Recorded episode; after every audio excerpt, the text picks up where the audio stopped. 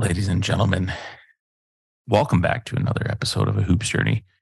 This is going to be a great one with Dani Langford. Um, yeah, she works with the Golden State Warriors. What can you say?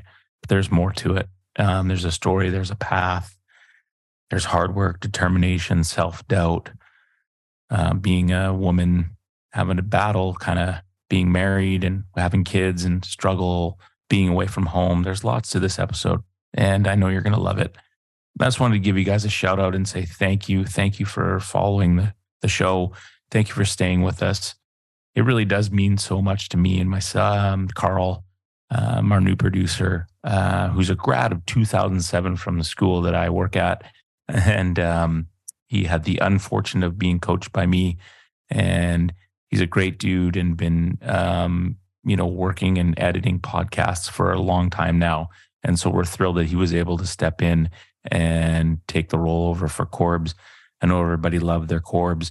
Um, and we're looking forward to also having Corbs get on for an episode and just chat with him and talk about why he left and, and what his life is taking and get to know Carl. Carl's the most introverted person you'll ever meet, but I will make sure that he says at least uh, 50 words.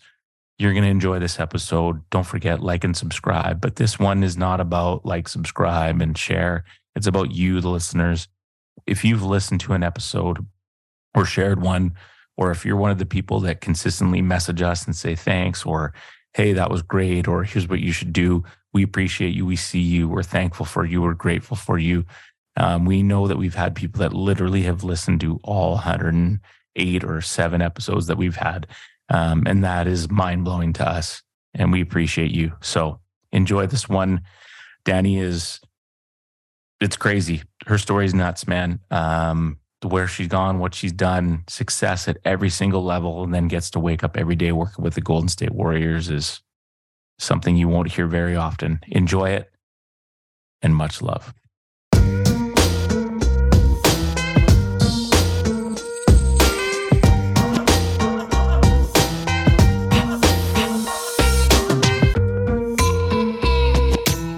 Ladies and gentlemen, welcome back to A Hoops Journey. To say that this episode has taken a while to connect uh, would be an understatement, but the timing is right. Both our partners are away traveling. Um, it's a Saturday night. That's what life has come to recording a podcast. Um, we've got laundry in the background in one room. Um, we just finished watching Heat Celtics game six. was which was absolutely wild. Um, where do I begin with this story? Um, we've had her dad on the podcast. She is a provincial champion, an MVP, a national champion, an MVP of the national championship game on an undefeated team that also was in the Basketball BC Hall of Fame, um, and has now got a phenomenal career um, working with the Golden State Warriors and there's going to be so many angles and ways to take this today. Um, and you can probably appreciate if you know anything about an NBA life and juggling that also as a mom and a wife, that it takes time to find time to sit down with some guy and talk basketball. But we are so privileged to have Miss Langford with us today. How are you? I'm it's doing a, great. Thank it's you. been a long time coming. You even you even Instagrammed video called me after you were at the White House. That's how big time you are. To apologize about not being able to get the podcast. That's that's your life. How you doing?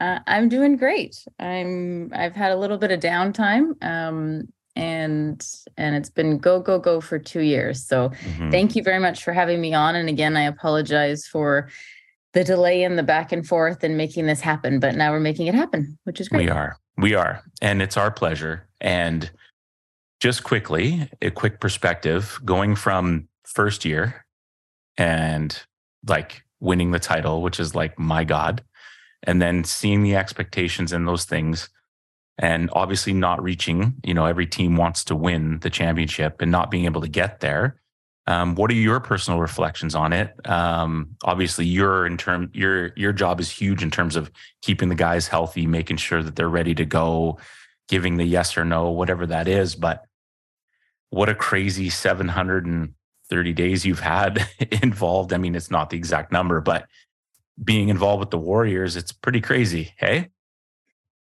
Definitely. I think and and I'm very aware that in your first year in the NBA, having the opportunity to work for a franchise like the Warriors is an incredible opportunity. And to step into the legacy that's that's continuing and that exists is a very special thing. So so I don't take for granted the fact that we did win in my first year and this year had its ups and its downs, um, but it was still incredible in its own ways as well. And mm-hmm. so for me, it's a lot around who I work with, my colleagues. That includes the coaches, that includes medical staff, that includes the players. Um, so those those connections and those relationships are still there, whether there's wins or losses. And mm-hmm. so it was still um, an incredible year where I continue to learn an absolute ton in my second year, and I look forward to my third year next year. Awesome. And how's our guy Jama? Jama's great. Love that guy. Jama's great. We uh, last year on my my first day there, we we said hi and introduced. I hadn't met him yet, okay. but we knew so many common people um, mm-hmm. That through playing kind of tandem at UBC and then through the Raptors and different people, and so gave him a hug and we're like, we basically know each other through other people. So, um, but Jama's great. It's been great to connect with him and and be able to work alongside him for sure. Awesome. And like you said at the start here, I mean, we were laughing about how long it's been, but I mean, we've said this on the show many times. Like it's, I'm a teacher, a coach, and a dad. You have a full time job. You're a wife and a mom, and so trying to find time and space to sit down with people and and and do this is is hard. So we laugh about that. But how has it been? I mean, you never want the season to end early, but you've been able to, you know, like we said offline here, you're like, I had a really good sleep last night. Like you're recovering and recuperating and getting to be with the people that mean the most to you. So that must at least be nice. Hey. Absolutely. Mm-hmm. It's last year was go after, I mean, mm-hmm. The parade was on the 23rd or 24th of June. And then I came back up to Vancouver and moved the family down. Um, so, so there was, and then we started back up again. And then we were in Japan, we were in Tokyo to start the season. So mm-hmm. it's been go, go, go. Um, and the last 10 days or so, I've definitely had some time, some downtime. Um, and I feel like I've been doing a lot of writing, to mm. be honest, um, to try to get thoughts out, to reflect, to hmm. Kind of process a little bit everything that's been happening, both career wise and as a mom and as a wife. And and so trying to to organize some thoughts around all of that now that there's more time to think, I think. Have you always journaled? I have. Um, yeah. Yeah. I really? I do a lot. I I now and sporadically. I'm not going to say like every day, yeah, yeah. but mm-hmm. but I try to take snapshots of either significant events that happen or or just check in moments. Um, I don't reread my journal a ton. I would say, to be honest, it's more yeah. of a a download. I think, um, and I'll I'll sometimes I'll reread it, but but that I don't think that's as much of the purpose. It's more of kind of getting ideas out and and downloading. And do you feel like that's just more of like a emotional, mental thing? Like I've just in the last couple years, I've started to meditate and things like that, and I've found it very like comforting and good. And even if it's five minutes, is that just sort of a it's off the chest, and now you're got a clear mind kind of thing? Just I'm intrigued. I think it's great. I just am terrible at writing and reading, and it's so when I hear someone that likes it, it it, it piques my interest. Yeah. Yeah, I think it's evolved from just ideas to sometimes I mind map and web. Like I mm. Um my really? mind likes to create. Yeah. My mind likes to create whether it's programming and and we'll kind of get into probably some of that stuff later, but mm-hmm. um I just have a lot of ideas that flow and so um yeah, sometimes I'll mind map, sometimes I'll write lists of of ideas and um yeah i don't i do i enjoy it and and it is like i said it is a, a download piece mm-hmm. but um but it, it helps make me feel a little bit lighter and maybe a little bit more organized. Mm-hmm. the hamster wheel. Exactly. Very tired hey? Yeah.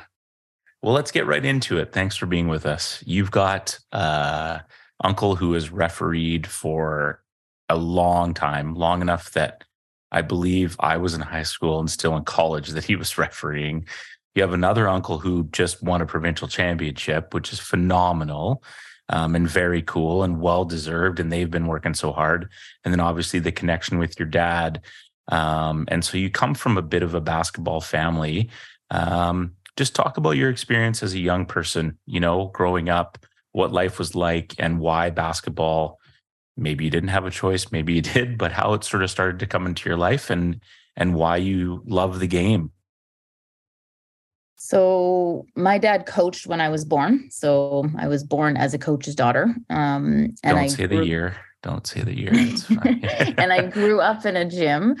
Mm-hmm. Um, mm-hmm a lot crawling around with the basketball and there's lots of pictures of me um, rolling around with a ball and crawling around the ground um, most of our family trips were team road trips going to different places so even though i was an only child i never really felt lonely or didn't really feel like i was an only child. Um, i felt like i had 12 to 15 sisters older sisters constantly. I love that. Um, so yeah, I, I have fond, fond memories of the gym and and it was always me asking to go, I believe. Um, so so hmm. when people say like were you forced or did you have to go? There was none of that. Um, it was always me asking to go and it was it was a happy place. Like you said a lot of my family was often there um, so it's kind of where i felt like i belonged. Mm-hmm. um, and those were the young days of just being on the sidelines. I used to shoot hoops on those chin up bars that that yeah oh yeah on the course. side. So yeah. i used to shoot hoops on those before i could very easy way to get hoop. buckets too. It's very wide you know it's like lots of success on those things yeah. Exactly exactly. So i used to used to do that dribble on the sidelines slide around in my socks. Um, that was kind of how i grew up for sure. So um, when i was in in elementary school i i played lots of different sports though. I did i did volleyball i did cross country i did track i did handball um, did basketball obviously. Um, so i did do a wide range of sports when i was younger um, mm-hmm. and had exposure to all of that but i spent a lot of time in a basketball gym for sure. Mm-hmm. did you just drop handball on us? Handball's great. Low key great sport. favorite. it's the same as basketball really. One of it's my like favorite sports to teach in pe yeah it's yeah great. it's it's so good. Yeah, love it. I loved it. That's awesome. And then um so obviously, you know, like well, very early 2000s, literally 2000, you know, you're you're playing high school ball, you're with a program that's pretty developed, you have some great years, like talk about sort of your high school experience, um your love for the game and kind of just when you thought like I mean, maybe it was even earlier that you thought like this is something I want to do after high school as well. But talk about those experiences and and I mean, the people that you were around were phenomenal. I mean, so blessed and yeah, just awesome. Yeah.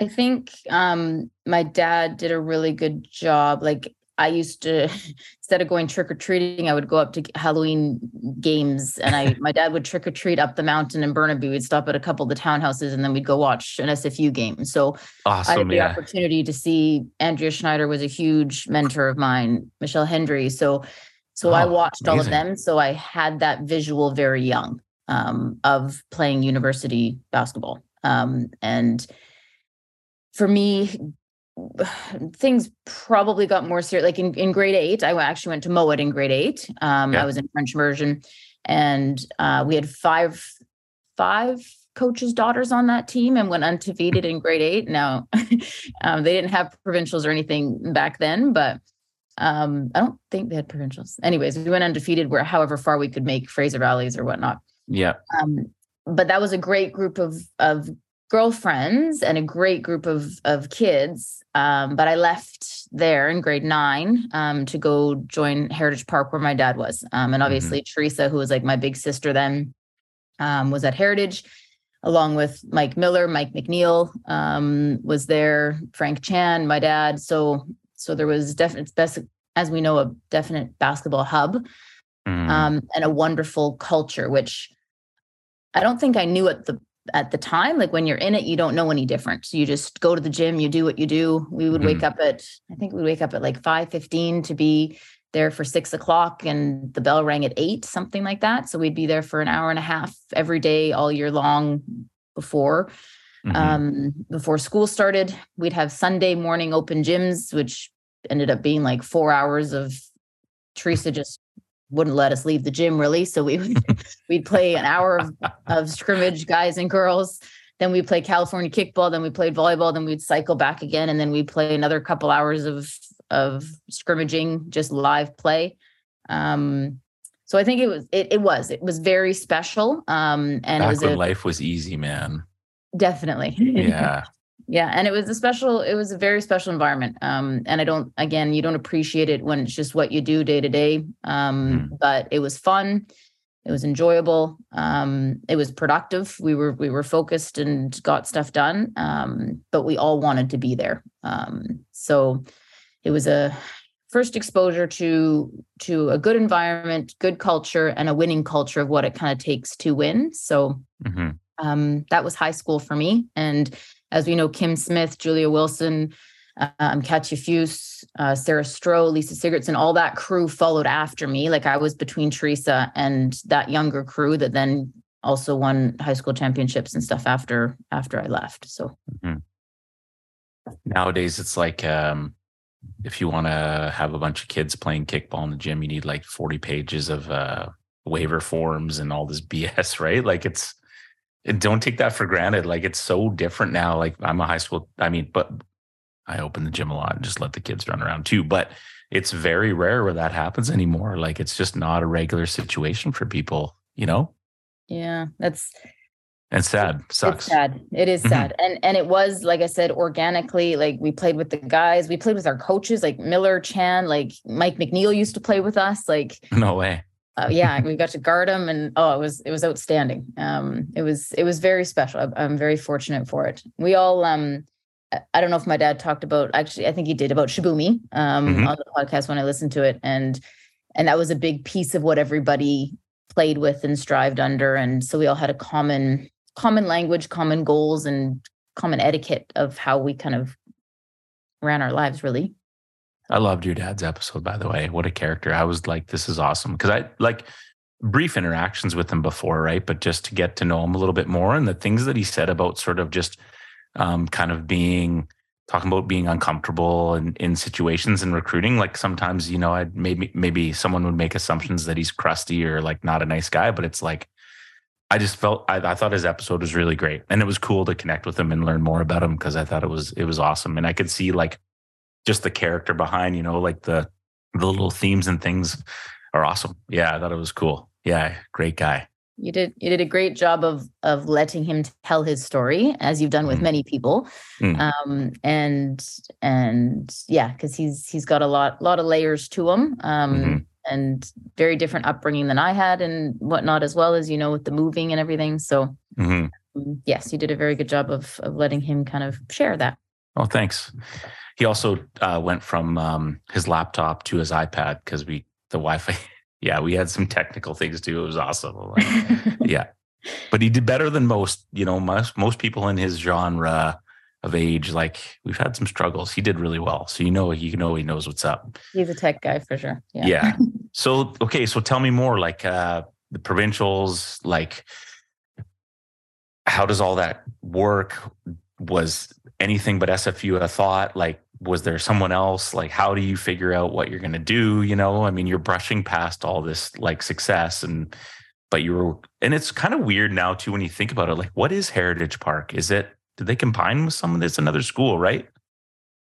Nope. not that i'm aware of no I, Yeah. I think it's still unless it's Still there? become a middle school mm, Right. i should probably know the answer to that but i don't That's okay. I should probably too, but I don't either. So, um, wa- was there anybody other than SFU? No.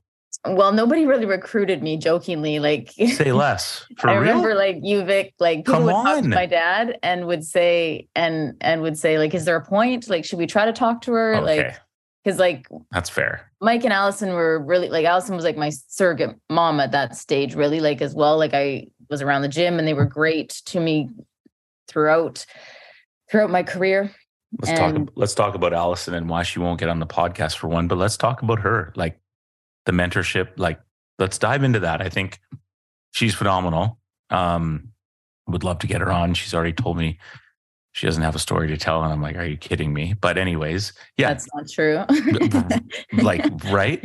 But just talk about that. Like, I mean, now you realize it, but you probably didn't realize how spoiled you were walking into those gyms. Like, literally have Allison McNeil, you know? yeah. I, I, I was very fortunate because I had, I had Mike McNeil as well. So, yeah.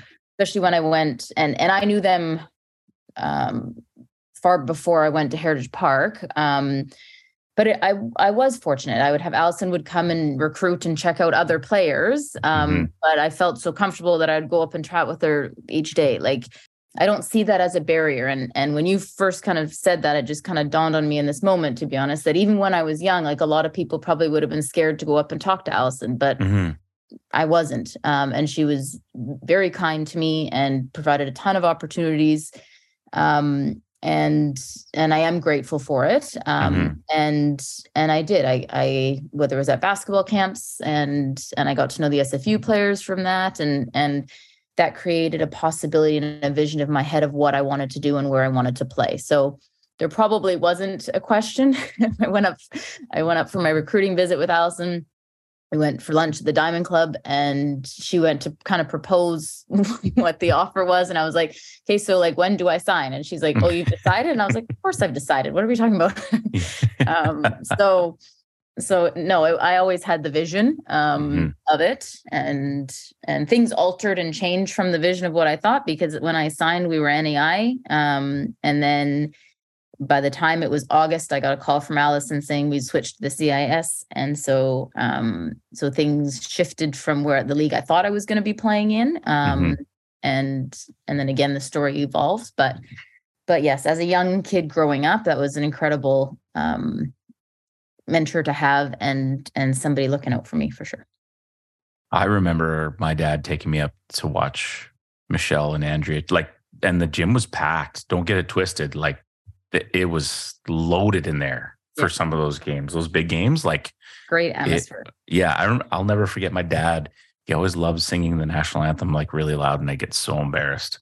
But then I looked around and I'm like, there's lots of people in here. Maybe they won't hear him, but he just had a really loud voice. But um, okay, so you touched on it. Like you, what a weird, interesting time that you had at SFU, right? Going from what you think is going to be American competition going down, you know, Western and all those schools, Lewis and Clark to, Okay, now we're CIS, which is now U U Sport. But uh, did that change anything for you? was it just like I'm committed and I'm in and and let's go for it? And then talk about your time there. And um, I mean, obviously, lots of success and great years for sure. Yeah, we had some surprises for sure. I, mm. I think I think anytime like coming in as a rookie, um, I sprained my ankle on our first, no, sorry, our last scrimmage before our first practice. Mm. I was I was on crutches for two weeks and I was out for three months. So you're living by yourself. You're on crutches. Like that's a to the um, on the hill all the way to residence. That's a far walk on crutches. It is. And oh yeah, that's deep. Yeah. We just we just had our induction ceremony a couple um, to the Burnaby Hall of Fame, and I I flew back up to see some of the girls, and Devin Campbell was there, and she's like, "Do you remember the time when when you were when you sprained your ankle and you pivoted on your crutches and you slipped and your cereal went all over the floor and you just sat on the ground and you just and you just started crying?" crying. and I was like, "I do. I remember that very well, actually." Um, so that wasn't how I wanted to start my rookie year by any means. Yeah. Um, and then there was challenges. We had a very tough schedule. Um, even if we had tried to make playoffs, they wouldn't let us host a playoff game.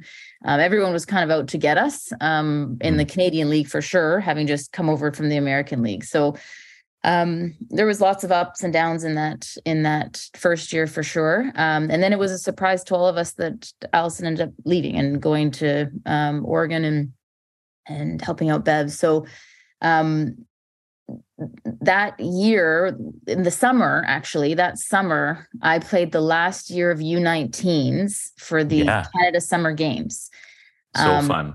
and that's one of my fondest memories like that start of that summer so that would have been i guess 2001 i want to say the summer of or yeah something like that. Um that was an important summer because um, that helped revitalize some things for sure um, after coming off that first year a little bit. Um, and one of my favorite memories is BC playing against Ontario in Ontario and winning gold. Um, and because they had all sorts, they had Shona Thorburn, they had they had a bunch of girls. I don't remember everyone's names to be honest, but that that were down playing in the states, and there wasn't a ton of Canadians back then that necessarily like from BC that didn't. We had Ashley Burke um, that had gone down, but I Darcy was down there, I think. Um, Darcy wasn't on that team. Sorry, she was on the year before. Anyways, we didn't have very many at all. And they had a, mm-hmm. a bunch and people that were involved in the national team programs. So they were, this was the first year, I think, that they gathered them all to play. And us beating them was outstanding. It felt really good. it always felt good to beat Ontario for sure. Yeah. 100%. If you're a basketball player out there in the lower mainland, or uh, BC in general, and you're looking for somewhere to play, we have a proud sponsor, and that is PGC Hoops. You can find them at pgchoops.ca.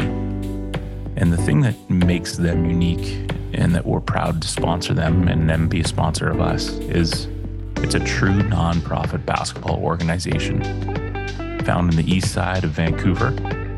The mission is cost effective elite basketball for all find the website, take a look, register your kids, register yourself, look for the programs. And if you have any questions, reach out to me and we can contact you with the right people. This is a good program for the right reasons. We appreciate you, PGC Basketball. U19 was so cool. I, I loved it too, like as a player. It was fun just um, and the competition was high, right? Like you're talking about you, people that have had a year, right? It was it was good. Yeah, I I wish they still had it. Um, I think they do like a U18. I don't know. It's all confusing now with club and everything, but uh, that's a piece I feel like that's a bit of a shame that's been lost. Like mm-hmm. before mm-hmm. it was, it was the best players in the province would go represent their province, and it was an honor. Like it was. It was incredible to do, and um, I think club is, has obviously made that more of a challenge these days. Um, and and they don't have Canadian like all the sports and everything at that level either. Like like mm-hmm. I think rugby back then was like I don't know U twenty three or something. Like it was it was good right. competition and good sport within Canada for sure. So mm-hmm. it was kind of special to be a part of the last year of that um, as well. Where was that? Do you remember? London, London it was in London, Ontario. Oh, so you beat Ontario in Ontario. In Ontario, exactly. Yes, Even it was better. loud as can be. Even better. Yes, yes. I'm pretty sure it was London, Ontario. I think it was uh, McMaster's in London, right? Is that McMaster? Masters Hamilton. Oh, Hamilton. Where? What's in? What? What's in Universe? What's London? Uh. Well, here we go. Windsor. Mm. Oh, I should you sound like arrogant West Coasters now. I know. Um, well, Stu Julius, where does Stu Julius? Where did he coach? Laurier is Laurier. Laurier, Wilfrid Laurier. I think that's in London, potentially. We might need to edit out this whole piece, by the way. Love it. Awesome. Um, all right. So after that U19 year, you know, uh, moving forward, things get even weirder, but uh, lots of success. Um, lots of great teams. Like you said, sorry, I said, I think I said basketball BC Hall of Fame. I mean, if you're not in there already, it should be more than Burnaby. Come on now. Were you guys like 35 and 0? Yeah, we had two yeah. teams that were that we were that were 35 and 0. My yeah. second year and then my fifth year um, at SFU. Yeah. yeah. And then how many losses in between those other years? so, well, so second year was undefeated third year we were undefeated until the semis, like Jessica Kazoka's year. So we were undefeated until the semis. So I, I don't love know. these names. That was 35 and 0. That would have been like 33 ish in a row. So we would have been in the 80s of consecutive wins, I want to say. Fourth year, we can skip that year. And then the fifth year was undefeated again. why? Why we want to skip that year? No, I'm just kidding. Um, because you so asked all, about wins and there wasn't as many wins in that year as the other years. That's okay. Um, it is um, building and learning, and those are yeah. what creates the adversity of that year. Help to get us prepared for the next year and create the hunger for the next year. So you're you're 100 percent right. Um, but yeah, the fourth year was a little bit more of a challenge for sure. Mm-hmm. And so, say more about it. Like, uh, you're in your fourth, fifth year, things are going well. Are you thinking like, I want to play pro ball? I want to move on with school. I don't know what the heck to do with my life. What's your thought process? Or are you just enjoying university life and kicking ass and taking numbers? No, um, I knew that I hamster wheel had already planned life. So up till 40 yeah. at this point. We'll yeah. I knew it. every day of my life. And um, I knew when I was about, I don't know, 10 or 11, probably something like that, that I wanted to be a physio. Okay. Um, we've chatted so, a little, we've chatted a little bit, but uh, it's all making sense here now. Holy smokes. why? Okay. So why 10 and 11? Ooh. I just got exposed to like so I, when I played, um, I went to see a physio named Greg Bay in Abbotsford. Um, he's amazing. Um, he's still a mentor. I still call him to this day, and he still has time for me. Um, mm-hmm. And he's the reason why I wanted to become a physio. So he wow. let me continue doing what I my passion and what I wanted to do, and I wanted to do that for other people. Um, my parents, not That's not awesome. necessarily my parents, but a lot of people, sorry, wanted me to become a coach. Everyone wanted me to to pick up after my dad. Um, mm-hmm and I knew that if I ever wanted to coach my kids, I could still do that, but I can't do physio on the side. So I wanted to go mm-hmm, to mm-hmm. school for that first um, and then go from there. So once I was done my fifth year, um, I had thought I was retired um, and I, I was going to help assistant coach my dad while we kind of figured stuff out. But um, Stu Julius actually convinced me to try to to try out for the University Games um, FISU Games team. They were playing in Izmir in Turkey, so he got me to come out for like the open tryout or whatnot, um, and then I ended up going um, and making that, um, to, which was an incredible experience. I'm very happy that he convinced me to do that. Mm-hmm. Um, and so then, a lot of done, any guests that were on the FISU have said really good things about it. Like they had a really good time and enjoyed it, and it yeah. was incredible. It yeah. was it was very cool. Um, mm-hmm. The opening ceremonies in there and just wearing the Canadian flag, like yeah, it was it was very very cool. Awesome. Um, so then after that, that's when I was like, okay, no, now I'm retiring. Now I'm done. um, and so then I was assistant coaching for my dad. Um, but we knew that I wanted to do physio schools. So we started to look into some of them. I went to UBC to go um, chat with their academic advisor they said that there's 35 spots um, for physiotherapy at that point. I came back to my dad's office. I started crying and saying, I'm never going to be a physio. I, I was a hard worker, um, but I didn't have grades. They basically ranked your grades and they didn't really talk to you and see who you were as a person. It was just a number. So annoying. And there was no way that I was getting an interview. So mm. I was in tears and he said, Oh, yeah, you'll be a physio. He's like, just not close, apparently. So we went and we looked at different schools and Curtin, Curtin University came up. it was in Perth, Sorry, Australia. like, sounds like your dad. Yeah. Yeah. It, no, he was very yeah. factual about it. And, yeah. but as we looked at it, he, we found Curtin and it sounded like me to a T. And so we Curtin? said, Well, where's Curtin Yeah. He's like, Where's Curtin And we looked it up and it was in Perth, Australia, as far oh. as you could possibly get away um, which wasn't good. I oh. I went home in the summer. I'm an only child. My dad coached. Like I had not been away yeah. from family at all. I did laundry on the weekends. Yeah. um. So. Oh, really? When you yeah, you would go home. Hey, yeah. Oh yeah. I'd have Sunday yeah. dinner. Like I yeah. I was not far.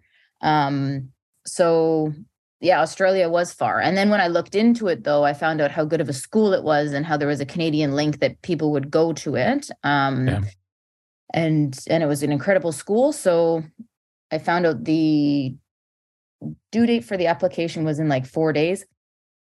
So we basically walked over to the registrar my dad and i right there got my application done put everything in mailed it off found out a month later that i was moving to australia and that i got in and i was moving to australia two months after that so oh that's when that adventure started in australia Holy smokes. No, okay, we have to pause for a second. I just want to know like how was it playing for your dad? Like what was that relationship like? What was, you know, like how did that go?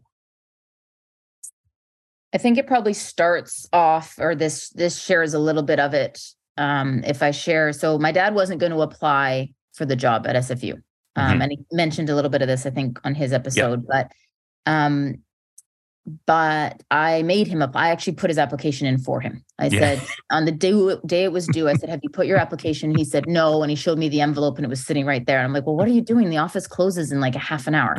So he drove from my residence over across campus to go and I put it in for him and said to him, Look, I said, if you decide you don't want to, that's fine. I said, but you yeah. have to be like quality assurance here. I said, if you don't apply, who the heck, like, who could we get that would coach me? I said, if you mm-hmm. do apply, they have to keep the standard up of somebody that's won this many high school championships, this many provincial teams, blah, blah, blah. Yeah. Um, so so yeah, that's why I did it is from a quality assurance standpoint. Um, and we know that he was kind of the second choice and it all ended up working out, but mm-hmm. um, that's how kind of him coaching me at that level was. Um, he understood me very well, so he was definitely a comfort zone piece. Um, I understood him. Um, so when he used to go ask me to go tell the ref, I shouldn't use the language that he used, but yeah but go ask the ref why the beep beep is he making this beep beep call and tell him to do different things. I would just be like, okay. And I go talk to the ref about something else and then come back to my dad and talk to him. and he's like, what did he say? I'm like, yeah, don't Nothing worry you want to hear. Yeah. so I was a buffer a little bit, I think. Back um, when captains were actually allowed to talk to refs. Now captains are just not a thing anymore. Oh, really? Like there's no handshake before the game. Oh no, like it's nothing. Yep. No. Nope. Oh, I didn't know that. That's like if you have captains at the high school level. They're just whatever you want to do with them internally in your own culture and program. Like there's no, yeah. Is that from a, what's the reasoning for that? I'm not totally sure, to be honest. Uh, I don't know if FIBA, like if FIBA has a thing about it, but yeah, we, we have modified, like we're combo FIBA rules. It's kind of weird, but yeah, there's no like, like a kid is not allowed to be like, um, excuse me, sir or ma'am, like, am I, there's just like no, yeah, no handshakes, a, no. Really, I think that's a good life lesson to learn how to talk to a ref properly. That's I agree. skill. I agree. So then, as a coach, like at the high school level, it's like, okay, we have these captains. What like, how do we find value in them? And you know, like we let our kids vote and they pick the captains, but and we still work with them. We talk about what a captain looks like, but it becomes more of a floor game management thing than it does anything else, right? It's interesting. So interesting. Yeah. Sidebar for you there. so then your dad's like uh, telling you to swear at the refs, and that was about it. Like it just worked well. It was good.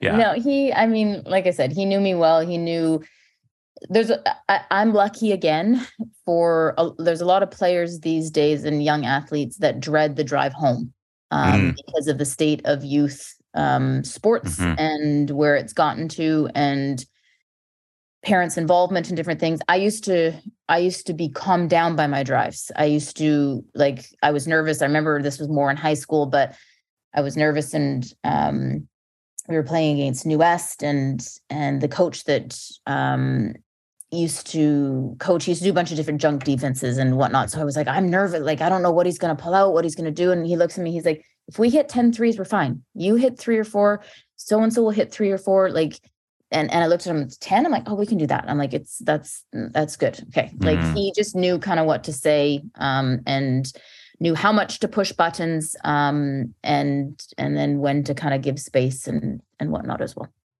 Love it. All right so we go we go to uh the home of Vegemite. All the way to Aussie land how does that go? Um what's that like? You talked about being a homebody you know, Abbey life, going home on the weekends and then doing that as a young woman, like how, you know, what were the hards, the goods, the in-betweens and and what did you learn? And was and obviously it was worth it. It was great school and yeah.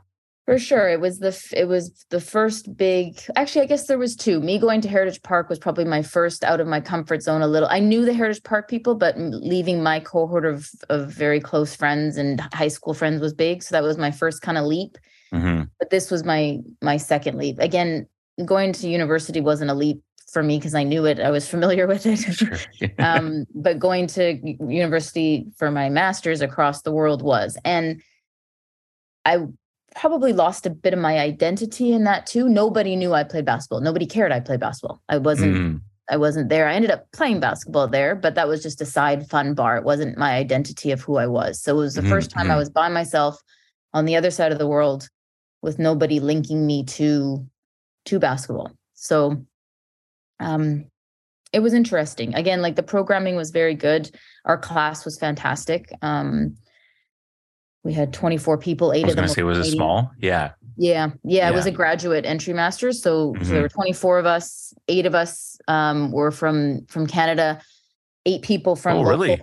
Perth. Yeah, um, and then there was eight others that were international from around. So everyone kind of supported everybody. Age cool. ranged from like 18 years old to 41 years old. There's somebody that had a second career, sort of thing. So yeah. wow. that was a pretty special group as well. Cool. Um, and I still keep in touch with with people from there. Um, very very cool group of of people for sure. It's awesome. Um, how was Australia? I loved it. I almost yeah. stayed. Perth yeah. Perth is beautiful. There's a lot mm-hmm. of water between the two rivers. Um, and and the coast obviously with the beaches beaches it gave me a dif- different definition of what a beach um, was as well um, while i was there for sure mm-hmm. Um, and and again, like I played a little bit of basketball when I was there. I played um, for a club club team initially when I was searching because I was like, this would be a good way to to connect with people, socialize, and and have something other than school. Mm-hmm. Um, but the coach just it wasn't fun actually. Um, mm-hmm. There was mm. yelling involved, and I'm like, "What am I doing? Like, I don't need this. I've retired. like, I don't, I don't need this." And so I retired again. Mm-hmm. Um, and then I was at the gym um, one day, and somebody recognized me from that team and said, "Oh, you played point guard, didn't you?" Da, da, da. I was like, "Yeah," and I'm like, "But I'm done now. Like, I don't need to play." And she's like, "Well, our point guard just did their ACL. Do you mind coming like out for a run?" And this lady was like 30 something, and and you're how old? I was 23, 24. Yeah. yeah. Um, and so and so she was like this it's she's like it's different she's like there's a bunch of old ladies she's like we have an opals player that used to play mm-hmm. um, and then we had there was a current there was a player that would currently played for the opals as well anyway she's like just come for a run. Just come check it out. They were awesome. They were they were a bunch of again we had 16 to to 38 was was the oldest one that played. Wow um, but it was a great group of women that were just kind of there for fun. They knew what it was about. Um, that's what I liked about the Australian system was the club system. That was the state basketball league that I played in. Mm-hmm. So it mm-hmm. was good basketball um, and mentoring that happened from a 38 year old playing with a girl that's just coming out of high school that's looking to play and overseas and in the US and trying to get contracts over there. Um, so so it was a very unique system to see the mentoring and to see the energy preservation but the smarts and then they have the energy but don't know what they're doing on the court mixing together. Cool. yeah i i think we're lacking in bc huge mentorship for a bunch of reasons. I think there's like a club battle a bit. I think um i think we need to find a way to just have like people that have been coaching for a while and just say hey like come to my practice. Like I, I, it's so big, and no matter what career you choose, coaching, physio, teaching, doesn't matter. Like mentors are ginormous, right? And um, one of the things I want to try to improve here is definitely finding a way to have people just let their guard down and open the doors and say, "Come to our practice," or yeah. figure it out. Right? Yeah.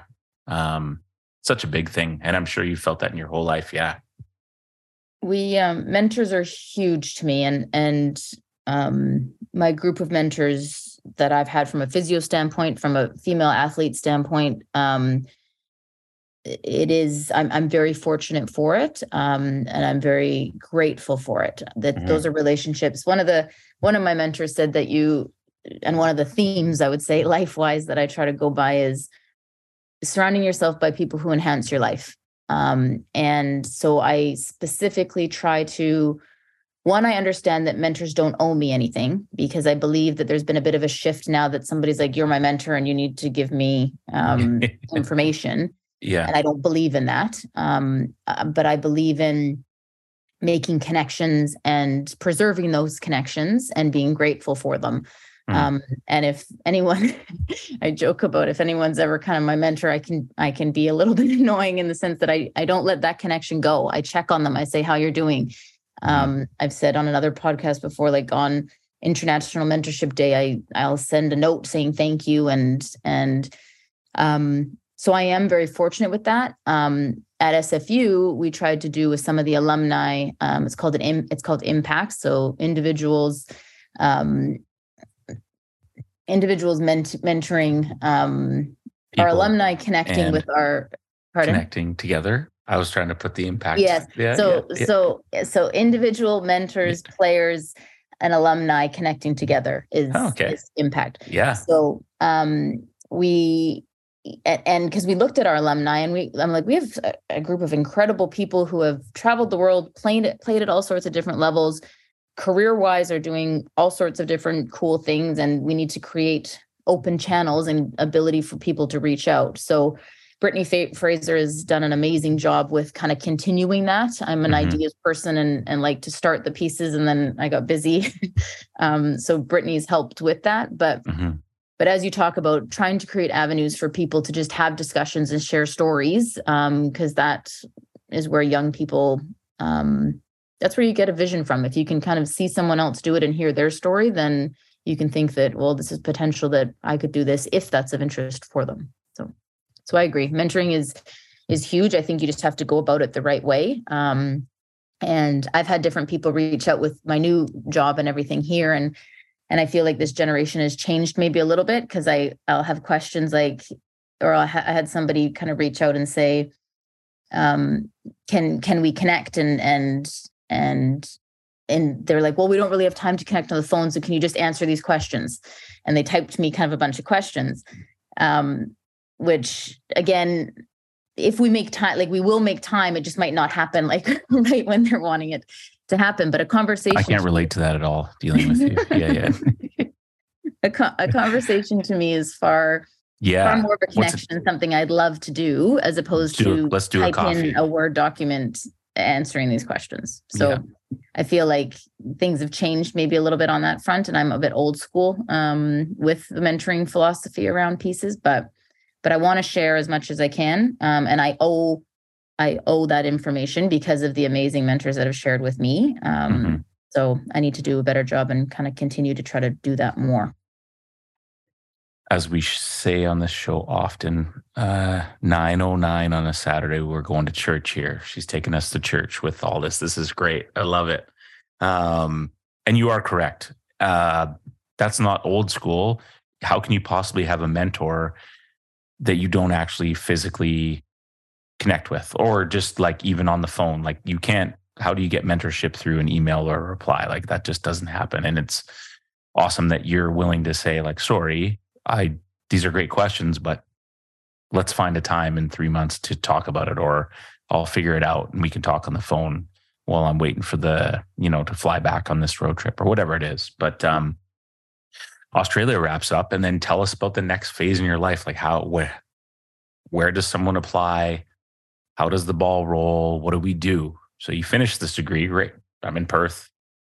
I feel like I maybe want to stay and surf and do whatever, but how do you how do you take the next phase in life and and uh, go from there?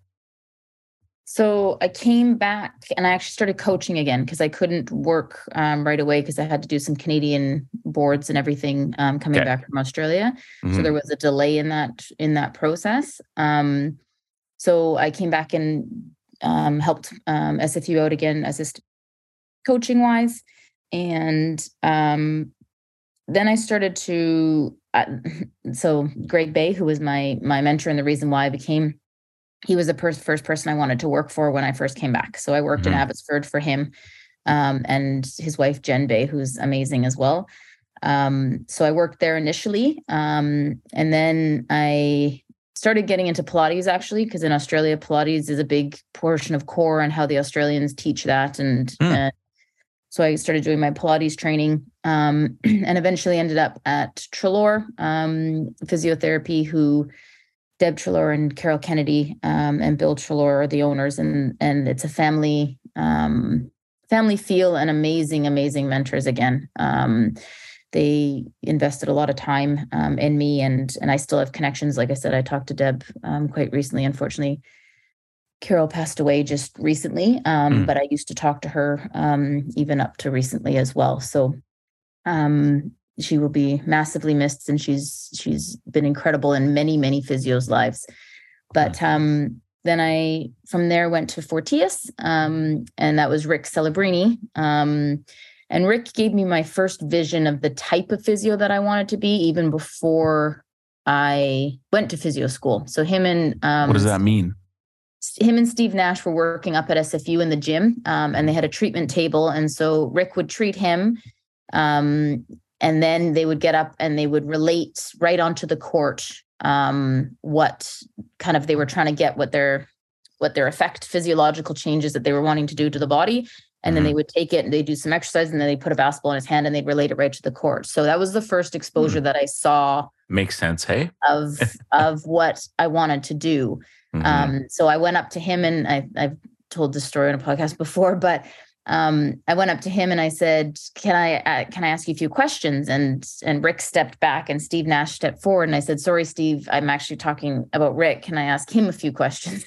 and so Rick was surprised and yeah, you did. And I got his email um, then, and the significance was that of that was again as a mentor you have different mentors throughout your life that share knowledge that open doors for you that create opportunities um, and rick was is and was definitely one of those. And he brought me to fortius um, and a lot of things changed kind of in my career path um, coming to fortius. And then fast forwarding to now he's who brought me to golden state warriors as well um, mm-hmm. and that i'm grateful for for that so.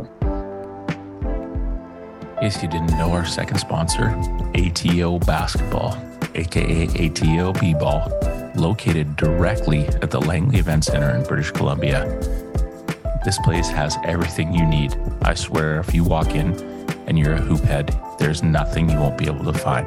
Sale items, Jordan, Adidas, Puma, you name it.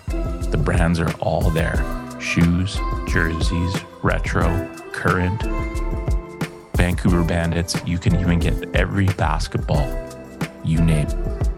Shout out to our boy Jeff at ATOB Ball for willing to be a sponsor to us. Go check them out. Check the store, mention us, and who knows, you might find yourself lucky. Thanks to ATOB Ball. I love it because I, I think too, like um, I had microfracture knee surgery um, back in the day. Like I think Amar'e, like Penny Hardaway were the only ones. Um, and my buddy Jake McCallum, who he was friends with Tyler Wallace, who was like a trainer for the Suns, and he sent me Amar'e's thing. So like I got the microfracture and like God bless like um um is it McKechnie? He did it. Alex. Yeah, Alex, Alex did it, right? And you know, it was kind of just like no weight bearing, do this. And then he sent me like Amar'e's program. It was like on the bike and like just a couple things like sliding my leg on the ground to get my mobility back. And then so it's just interesting to like that progressive thinking, right? Because I don't know, like growing up as a basketball player, sometimes I go to physio and I'm like, what are am I really paying for this? Like, what am I doing? Like I'm doing these very basic things with some gel and then some stretches. And then I think, you know, Rick and Steve obviously had a great connection. And then when you saw Steve for who he was as a person, just this little white dude, and the longevity that he had because his body was able to keep up. I mean, wow. And that's so dope that you flexed on Steve Nash and said, actually, I want to talk to Ricky Boy here. That's amazing. Um, but at the same time, too, you go to Fortius, and if it doesn't, like, if you're not good at what you do, the doors don't keep opening, right? Like you'll, you won't say it, but like obviously there's a passion and a drive, and you're very good at what you do to open that door. So um, kudos to you. And you say like, oh yeah, this led to like the Golden State Warriors, but like, how does that door open? Like, do you just send a resume or like you did for your dad you drive it up to the door like, how does one crack because the nba is a weird thing like there is this fraternity thing right no matter what what you do we've had former coaches coaches that have been in like come and gone it's it's an interesting organization but how does one open that door as a female working with six foot five seven eight males who are physically dominant humans and like, wow, we really trust this person. Like, how does that happen? I think it's, I think it's super, super dope. So, I said 400 things. Sorry. I was just going to say, I think there's a few layers to what you just said there, but I'm trying to set it up for you. You know, the hamster's ready. Come on. Feed us, girl. Um, I think I, again, I talk about themes and you laugh at me. Um, but one piece is I had a client say to me that, that you've got luck. Um, and it really bothered me the way they said that because I didn't like the word luck. And so I started researching and looking into different definitions of luck. Um, because this this client was actually like I valued his opinion and and whatnot. And so when he mm-hmm. kind of said it, I was like, I gotta understand that a little bit more. Like, so so Oprah Winfrey talked about um prepared about luck and perseverance beating opportunity. And so so basically being ready. And so one piece i think is working hard so you are ready when opportunities arise. Mm. so i think that's one element to it. But i think another element i talked about the no fear um, and kind of of rank and and kind of putting yourself out there a little bit sometimes. So again, fortunate that Rick, um, Rick call that vulnerability on uh, Hoops Journey. Vulnerability, yes, yeah, yeah. Um, but I think like so, Rick called and and asked about coming to Fortius, and and my plan was to kind of eventually own Treloar. So that was, oh. was I was oh. very shocked by it. It was kind of an emotional leaving there. They've done so much for me. Um, and now I'm going to go leave and and go to Fortius. And I said to Rick, I said, well, in, in what capacity? Like I can like I can volunteer, I can do this. And he said, well, no, as a clinician. And I was I was surprised by it because um, I I was still a fairly young clinician at that stage. Mm-hmm. Um, but by Rick kind of opening that door for me there, that's where I came across Alex McKechnie. Um, and Alex was a mentor for Rick, and Alex is a mentor for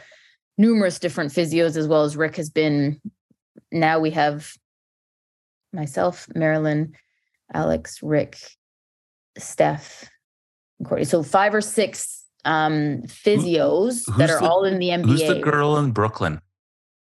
Uh, Steph, Steph Rizzo.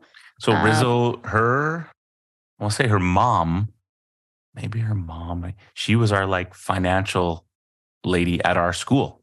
Oh, cool. Very cool. Yeah. Yeah. yeah. Um, Adelia Rizzo. Yeah. Yep. Yeah. Um, yeah, yeah. So she was in charge of the books when I first started teaching at STM, and then like okay.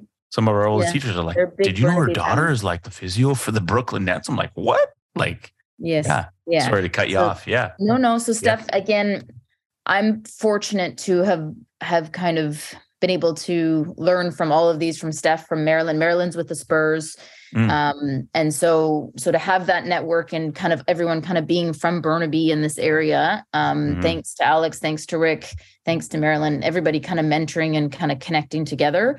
Mm-hmm. Um, that brought me into that hub in at Fortius basically. And Alex would bring the Raptors there in the summertime um, right. to do different training camps. And I was working on a presentation. I was writing something and working, and Alex is Alex is very outgoing and very generous with his time. He goes and introduces himself to anybody and everybody. He's very social. Mm-hmm. Um, and he said, What are you working on? And I told him what I was working on. I said, Well, I've been an athlete, I've coached, um, and now being a physio, I see the game in kind of a different way a little bit. I feel like because I know how how we should move for certain muscles to work. Um, and I know we have athletes that come in and say, like, oh, my Achilles is sore or I have a calf strain, but we have coaches that are telling you to get up on your toes. So so aligning those two things so that coaches have a little bit of an understanding of what we're talking about from a physio standpoint would be a good prevention thing. And he looked at me and he said, I'd do that talk with you. And I was like, and again I, am a little bit fearless in that respect that i was like oh you shouldn't have said that because i'm i can be very annoying. Um, long story short we have done clinics. We are still doing clinics. We have a clinic um, this summer august 1st we're going to be doing um, at b-ball nationals for coaches. So we've kind of developed a business together at where? at b-ball nationals in vancouver. Up um, here. nice. Yeah. at the lec yeah, on yeah on august 1st we're going to be doing it. So um, so that was kind of how you heard it, people. that was how the whole um, business evolved originally.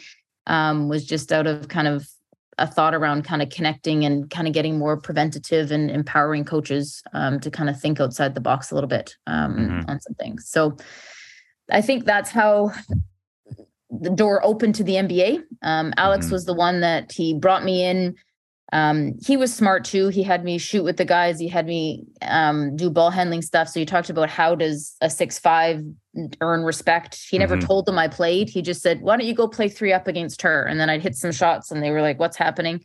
Um, so I think, I think knowledge of the sport and being able to talk so, about it, mm-hmm. um, and and and kind of showing them a little bit that you that you did play i think that helps to build some of that credibility and dialogue with them for sure. Um but awesome. alex alex i said can i i was actually upset and kind of teary and and said i like i need you to stop. Like i'm a mom. I have two kids. I can't i can't work in the nba like we travel we do um i know you think this is a perfect fit and this is where i belong but but mm-hmm. this doesn't happen. I don't know of any other female physios that are on the road that have kids Mm-hmm. Um, he said, come to Toronto for 10 days. If you can do that, then you can work in the NBA. He's like, a road trip is 10 days long. So if you can be away from your kids for 10 days, then you can do it. Mm-hmm. Um, so I did that. I did that. In and you're married at this point? Yes. Yeah. Yeah. Um, so I did that in 2019, the year they won. I went there in, in February. Um, of course you did. Jan- January, February. um, and shadowed them. And again, left in tears. And Alex is like, Would you stop crying already? Hmm. um, and he's like, What's the matter? What did I do? And I said, Nothing. It was just, it was perfect. I loved it. Hmm. Um, mm. I loved it too much. Um, so that's kind of where the initial flame of the thought of it, like he's the one that made me kind of open my ideas to it.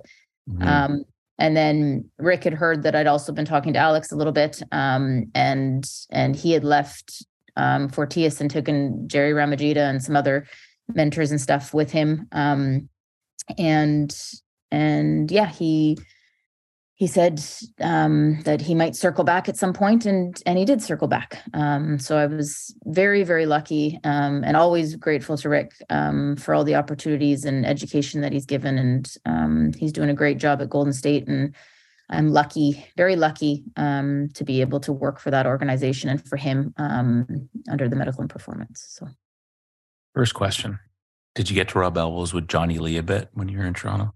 Johnny Lee's great. I um what a guy. He is great. I heard a great yeah. story from Jay Triano um, mm-hmm. about him, and I hadn't met Jay. That's the other part you talked about, Jama, and how many common people we know. Mm-hmm. Well, I hadn't met you Jay never met Jay either. Wow. Just this yeah. last, so before, not during playoffs when we were playing them this year, but yeah, but before, um, we met and and obviously knew a lot of people. Alex was his physio, um, yeah. and he was at SFU, and there was a lot of commonalities. And he told a great story about about Johnny Lee and when he used to work with them, and um, about Canada and where jerseys should go and and how jerseys should go on the table and not on the floor. And he, yeah, it was a great, great story. So yeah, we had Johnny on when he when it was bubble, the bubble. Ah, yeah, yeah, yeah, yeah. And uh, yeah, he like got really emotional about his job and everything. So it was cool. Yeah. So he's tell us what. It, pardon me. I said yes. He's very good at what he's done, what he yeah. does, um, and very passionate um, I, I just got exposed to some of the passion pieces through some of the stories of Jay more so. Um, yeah. And I haven't been around him a ton, but mm-hmm. um, but I've heard a lot of positive things um, about what he does for sure. So we talked to a lot of people about um, maybe going from high school to Division One or Division One to pro, and those first few days. What are the first few days like when you walk onto the campus of the Golden State Warriors and how do you pretend like you're feeling confident or what's your go to? The hamster wheel, like, how does it go? Yeah, I think. Are you like a um bring it on MFers or like what's your, you know? No, there, yeah. there's a lot of observing. Um, yeah. There's definitely a lot of observing. Um, and, and, because it's a unique thing. Like, um, what you're doing too is like you still have to find a way i'm guessing um, to build connections and relationships. So like maybe someone's not even hurt yet but you kind of got to come over and be like how are you, you know like how are you today? Chat them up. Like just give a moment. Not that they feel like annoyed by it but sort of like you have to force yourself so that if if it does come to it i don't know maybe i'm jumping to conclusions but it's an interesting role in the sense of you start that job, no one really knows you, you get introduced probably, but then how do you go from there? You got to really dig into the, the toolbox probably. Um, I was Am I wrong? Uh, I was fortunate. So, so that's what a good leader does as well. Like, so Rick, yeah. um, through meetings and stuff, also introduced and and pe- gave people heads up that I was coming, that I was a coach's daughter, that mm-hmm. she's coming from Canada. There were mm-hmm. other Canadians there. So Carl Bergstrom was there, Jerry Ramajita was there, who's a huge mentor of mine, Jerry. Mm-hmm. Um, so I was lucky to have that piece of it. And and to be honest, I wasn't I wasn't looking, I wasn't going to go anywhere in the NBA. Um, mm. I I wasn't going to do that to my family, put them through the move. Um, so I knew that there was a special group of people at Golden State, and so that's mm-hmm. why why I did what I did. Um, mm-hmm. But again, there's also incredible, especially at that organization, and I can't speak for other organizations, but but their professionalism is is is great. They they came and they make you feel welcome. Um, mm-hmm. so so they come and and they've had chats and, and Rick had all those forward conversations so that somebody would come up and know what to talk to me about. And right. talking about basketball and your dad as a coach is an icebreaker in any in any scenario. Um, mm-hmm. and so like Steph, the first time he kind of walked by me, he's like, So you were a point guard, um, kind of more of a scorer or more of a assist person? What did you so so those conversations were easier um, because of the work so, that Rick awesome. did before yeah. I got there. That's awesome. Yeah. And uh, like, regardless of the success the Warriors have had and how they've built their, like, I, from an outside perspective, you get that feel. Like, I just think, like, I don't know, I follow cultures. I, I don't read a lot, but if I do, it's usually about leadership or sports. And so, like, you just get that vibe when you hear Steve Kerr talk you kind of understand that it filters down. Like you kind of get the vibe of like what the Warriors are all, all about. And then when they get on the court and play, you're like, hmm, yeah, like Definitely. it all makes sense, you know? Yeah. Definitely.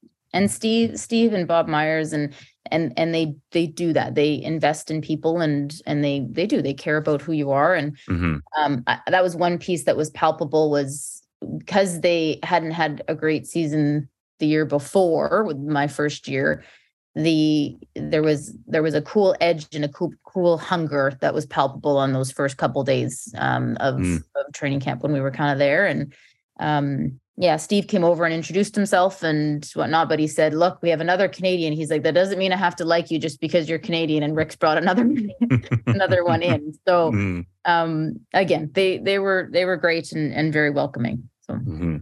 that's awesome and so what now? Just take some time, get ready to go. What do you got here? Like nine, ten weeks? Like, are you even counting like that? Like, um, I'm I'm still working. Like, so we have mm-hmm. draft workouts and stuff now. We have yeah. we have shorter days and and whatnot. But yeah. um, I'm working for the next little bit, and then I've got some time off that I'll be going back up to Vancouver to see family and and bring the kids to August see their 1st. friends and and then 1st. yes i'll be running we'll be doing some clinics and stuff um, up there in some some different formats so awesome um, then i'll be back down here for august um, most the majority of august and then then we'll start up again but um, it's been nice to to have a little bit of downtime and some time to reflect um, on things and there's lots for me to learn um, lots and lots. And so i have have some goals now that there's been some time on some things that i want to get better at and and again lots of that writing and and the reflection time.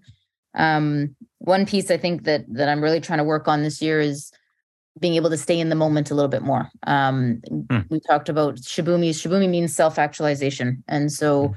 Um, that's something that i'm fairly high in but a negative to that can be just going on to the next thing and moving and and not stopping and kind of appreciating where you are a little bit um, mm-hmm. and i think it's i'm trying really hard whether that's kind of in family situation whether that's in work to try to just appreciate some of the opportunities that i have which are incredible um, and be grateful for them and just live in the moment and not worry about kind of future of of of what happens next week and and all of that. So mm-hmm. um, doing my best to learn and and elevate um, and get better at what i do um, and kind of trust in the process a little bit that things will fall in place as as they should.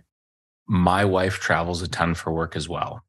Um, she's she left thursday and she's coming back wednesday. She's basically been traveling every second weekend. Um, so you obviously have a good partner too who is there and supports.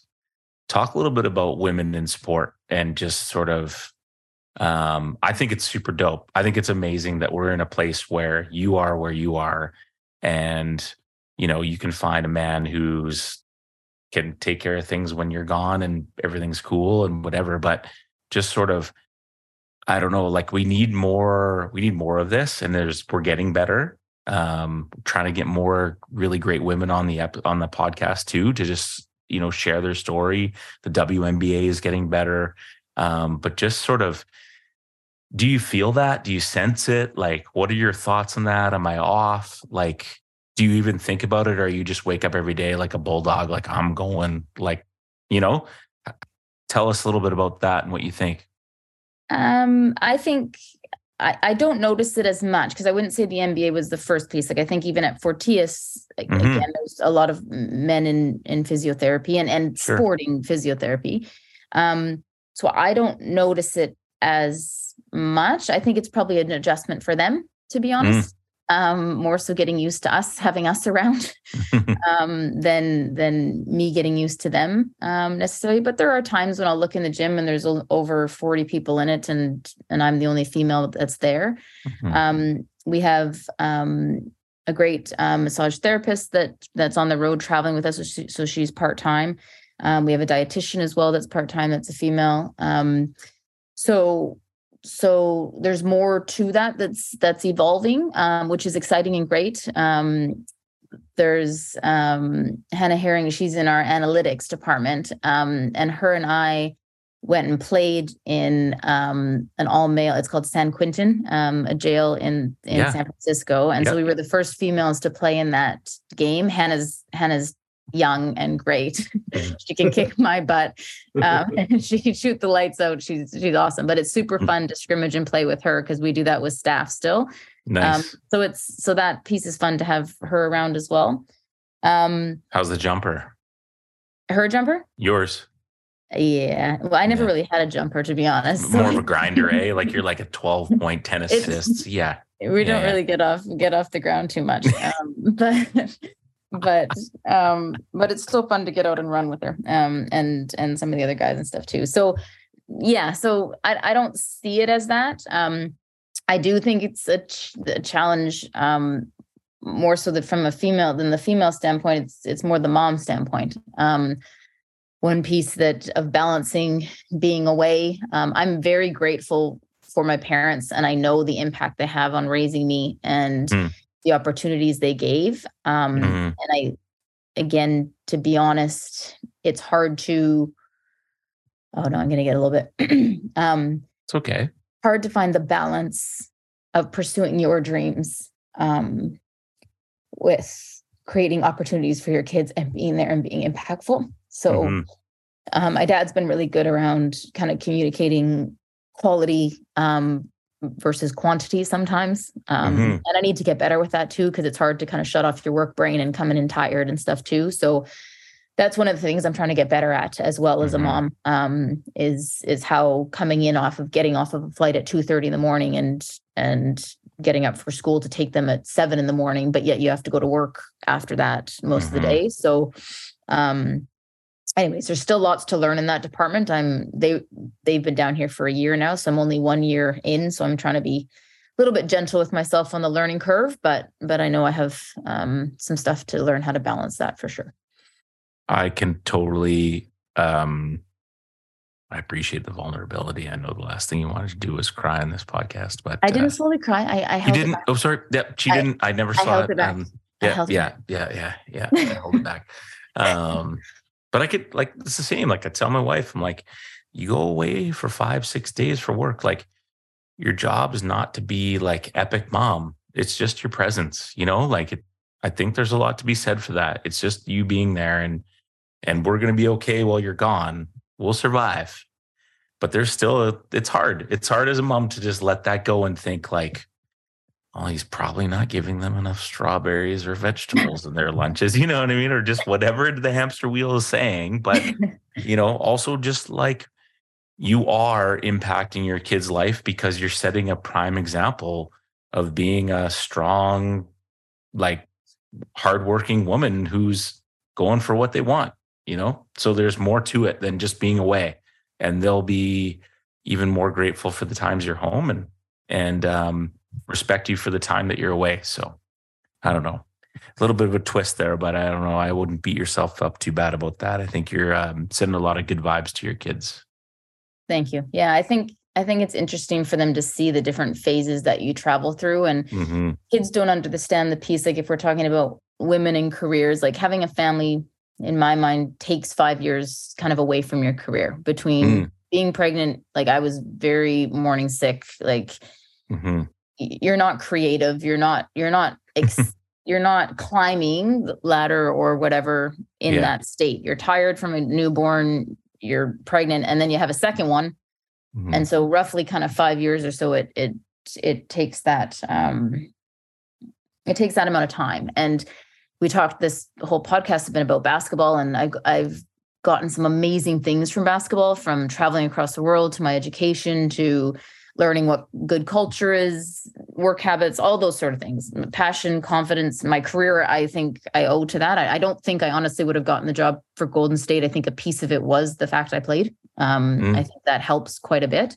Mm-hmm. Um, I think, I think, um, I think at different times I I lost that. So being a mom, like I totally disconnected from the basketball community. And so to come full circle with my career, to come back to basketball being able to work in a gym where I felt comfortable, where I was crawling around as a baby, mm-hmm. um, I think is is a, a, cool and neat and neat thing. And just understanding in life that it does ebb and flow. Where having kids and and giving up pieces for them kind of early on, um, you can lose yourself a little bit. Um, mm-hmm. And and everything I felt comfortable with sport and basketball, and and I, if you asked people like again i was treating as a physio and i don't think i had any basketball athletes. Like i was like what what am i doing? Like like mm-hmm. like i need to reconnect. I need to refocus to kind of some of my main focuses that i have in life. Um and basketball was a big part of me. So um i kind of feel back at home with some of that of being back in the gym. Um and and the kids enjoy it. The kids the kids get to be around a gym now way more than than they certainly did in their early lives. Um ollie and i play basketball and it's almost been a connection piece for us um nice. because he he thinks it's cool my job and and so does my daughter so. Mm-hmm. it's a full hoops journey. It is. You're literally the theme of the the podcast. And at the end of the day too like give yourself some credit. Like if you i don't know if you were kind of a a donkey or like not a nice person or not good at your job, things wouldn't have the cards wouldn't have fallen for you, you know? So you've worked hard, you've treated people well, you've taken yourself seriously, and good things come to those who deserve it, I think. You know, like if you treat people well and respect mentors and work hard and make connections, you know, like usually it ends up okay. So um yeah, there's lots there. I appreciate it. Um, again, and and there's always conscious pieces of of getting better at at things, but sure, um, but but I think that's another piece is you just have to know what you don't know, um, and that's a big one that Rick kind of taught me um, of having the confidence to say pieces that you don't know, um, mm-hmm. but then working your butt off to know it and get better at it. Um, yeah but but that's a big um, component of where I'm at now. I'm in a new environment, and I need to keep working and and getting better, um, both mm-hmm. both at home with the kids and and at work as well. So um, that's our kind of next stages and next steps. Truth. I tell my wife all the time, like I'm I, I like it, I can't believe I've been teaching for like 18 years. I'm like, what the heck? And I I tell her all the time, I say, if I come home like that grumpy, crusty teacher you know, slap me upside the head, tell me to read a book, you know, just sort of keep me fresh because it, you know, you're still young in your warriors career, but you've got years. And I think it's all about growth and development and it shouldn't end, right? Your dad's still growing and developing as a coach.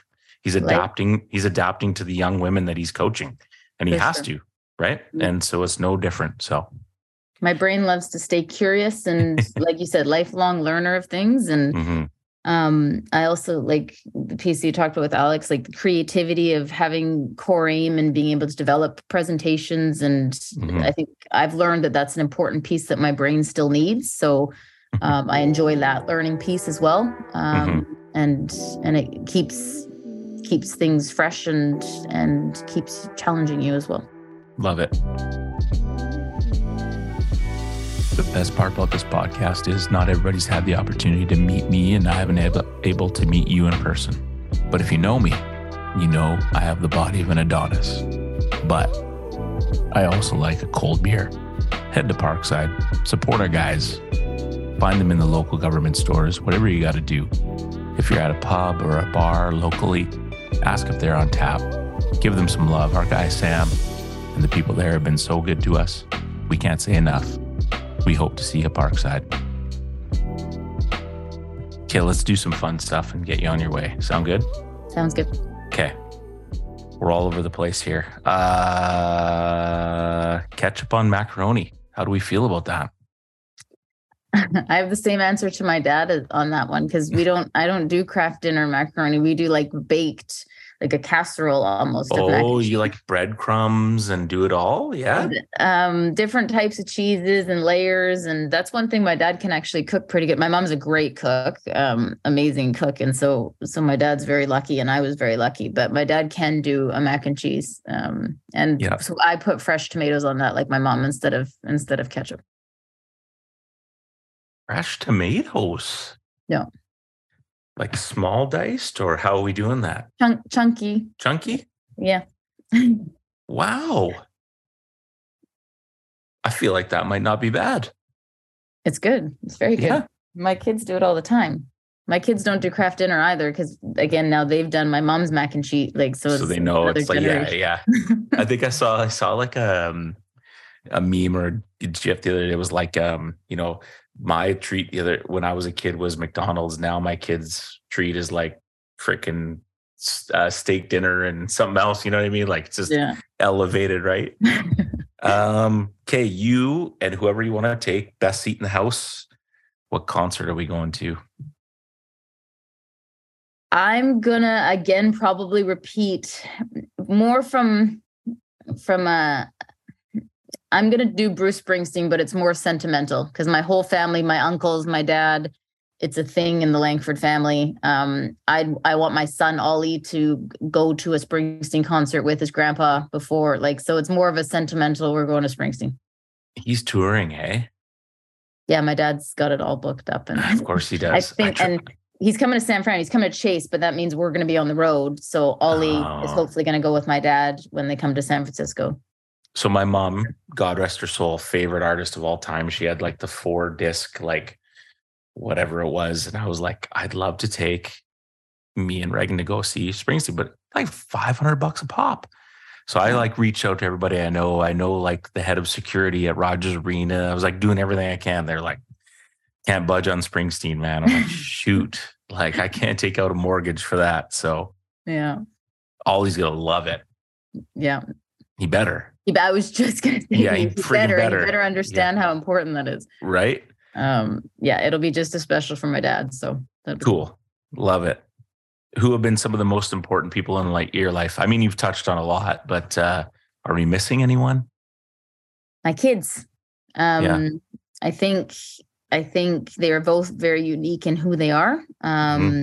and one has an abundance of energy and and challenges me and challenges me to be better. Um, i think anybody that makes you kind of reflect a ton and that you want to adapt for and change how you act um, kind of shows how much you love them. Wow. And very and, well said um, and and then maddie my my other one she she's calming um, and she hmm. has a presence that, that, they both have their superpowers in different ways um, but she can she can calm me and and um, again there's a lot going on so it's interesting when you can relate to a seven year old and the impact that she can have on you in kind of a rock formation um, mm-hmm. it's very interesting so yeah definitely definitely my kids i think ollie and my son eli would get along very well they would probably not get along because they're very similar. So yeah, I hear you, girl. Um, okay, it's you, four players. You're on the blacktop. Obviously, I'm gonna guess that your dad's the coach, but if it's if I'm wrong in that, but like who you taking? Could be former teammates. Anybody? Anybody. It's your world. Like, but it's blacktop. Like we're call your own. You know, like it's it's different out there. It's windy. You know, we're at the beach. um, whoa. And and okay. Um, and a coach. So I'm gonna do two. Can I do? Can I cheat and do two coaches? you can do whatever you want. Steve, it's uh, Steve and my episode. dad are gonna coach. Steve and my dad are gonna coach. Okay. Um, then we're gonna go me. They can't get hurt though on the no. blacktop. That makes me a little bit nervous. Okay, good. So no, as long no, as we don't get hurt, yeah, we'll go. We'll go Steph and Dre based on their their two person game. Okay. Um, myself, Julia Wilson. Um, Julia, I played high school, university, and junior national and university games with, so she's got to be there. Um, Are you the two? Uh, I'll give Steph a break. I'll bring the I'll bring the ball up because he's gonna get he needs to save some energy. Sure. Um, and um, I think we got to get some more Canadian blood in there. So I think we got to have three Canadians to two Americans. So Wiggs and his defense, and he's yes. going to stretch people in a three. So I'll take Wiggs as my as my last one. I feel like Wiggs would be good on the blacktop. He'll just he'll just lock up. He'll be like he'll take the best player and lock up. And then, like I said, then then we'll have three Canadians and and two Americans. All right, let's make it happen at Kits Beach in summer, yeah. okay, books or movies? I don't both. have time for either. I'll be perfectly honest. Like wow, like, like yeah, your movies, kids' crappy shows is what you get to watch. Home, yeah, when movies yeah. when I come home, I'm in, I'm doing Disney stuff. Let's yeah, like, cuddle up on the real. couch. Yeah. Um, books wise, um, I listen to like I'll listen to audiobooks. Um, okay, let's I, go ahead. How about this? Your choice. You by yourself blanket movie all time. Is there a movie? Is there something you go what time to? Of seat, what time of year is it? If it's oh. Christmas, if it's Christmas, yeah, we're doing holiday or um, Love okay. Actually. Okay. If it's just any time, um, I quite like Remember the Titans or Blindside. Like both of those are. Remember the Titan. Left great. side, yes. strong side. great movie. Yeah. Um, and yeah, and Blindside. So yeah, those you are probably. You got it in you. You got it in you. I like though you're seasonal. That's fair. Do you yeah. watch those crappy like Hallmark? I since I've moved, since I've started, I have I honestly don't watch a ton of shows. Since, yeah. Like I put the kids to bed and I go to mm-hmm. sleep and then I wake up and I repeat. um, I don't watch. i am trying to. You're not turn missing my brain much. off. Well, to You're turn not. my brain off, I'm actually trying to do some Netflix episodes. To be honest, um, mm-hmm. in the last week, it makes me sleep better to just kind of chill a little bit. Um, sure. So I'm trying to do that, but I haven't done a ton of TV at all. Fair. Um. Okay, you you're feeling sorry for yourself and munchy. You go to get a bag of chips. What are you grabbing? I always do regular chips. Um, Does regular but, mean like plain? Yeah. Okay. Um, but, but, it's just more, salted. Yeah, it's more about the dip. Like it's like ah. just the ah. regular for the dip part is more my. So what's the go-to dip? Uh, we had hell of a good. I dip? like.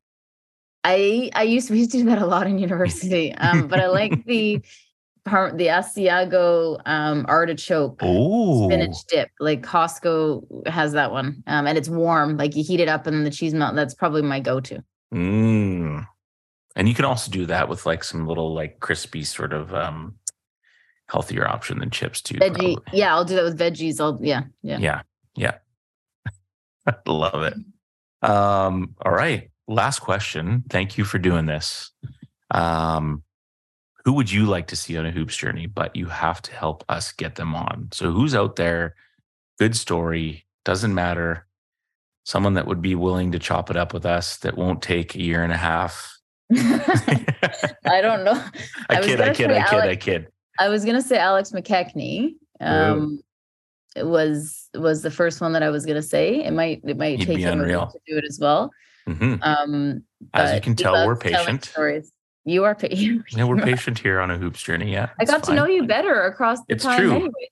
Sure. It's true. It's true. Um, I got a video call from you after the White House. I was like, I was like, sheesh, did that really just happen? You're like, I'm so sorry. We'll make it happen. I'm like, you're just trying to let me know that you were at the White House. That's cool. No, I wasn't. I, it's like lists of things that you feel guilty that you haven't done, and it's like, oh, um, no. But uh, yeah, I'll try to. I'll try to help with the Alex front. He likes to tell stories for sure. Mm-hmm. Um, and I have a buddy who's three years younger than me, and he'll never forget. Uh, he went to Centennial one day in the summer for an open run, and Shaquille O'Neal showed up. Yeah. And he got to play like open gym with Shaquille O'Neal. That's cool. Because McKechnie was working with him, right? So yeah. super cool. That'd be awesome. Um, thoughts, last reflections. Can you know? I think your story is so cool. Um, I think it's amazing. Um, you're living. I mean, as exhausting as it is at times, probably sometimes too on the bus ride back to the airport, you must be like, "Am I really surrounded by these people?" You know. And so keep working hard and keep doing you keep representing for yourself and um, nothing but continued success. But any last thoughts or you know reflections or anything you want to let the people know? Um, I think we covered a lot. We did. if anybody knows me, I do tend to talk people's ear off sometimes. It's for those people that that will listen. Um, no, I appreciate um, being asked to do this. What hmm. you've created is very cool. Like you said, you have so many episodes, and and you're great at what you do, and and letting people tell their stories in different ways. Um, so thank you, thank you for bringing the basketball community together um, in the way that you've brought us together. Um, mm-hmm. I think that's uh, again, that's very cool what you're doing. So keep up what you're doing. Um, and yeah, thank you. I had some fun um, chatting with you, and I'm glad we've connected off of this, and we'll hopefully keep in touch. And and yeah, so thank you. I'll see, you I'll see you August first. Nice. Yeah. How am I not?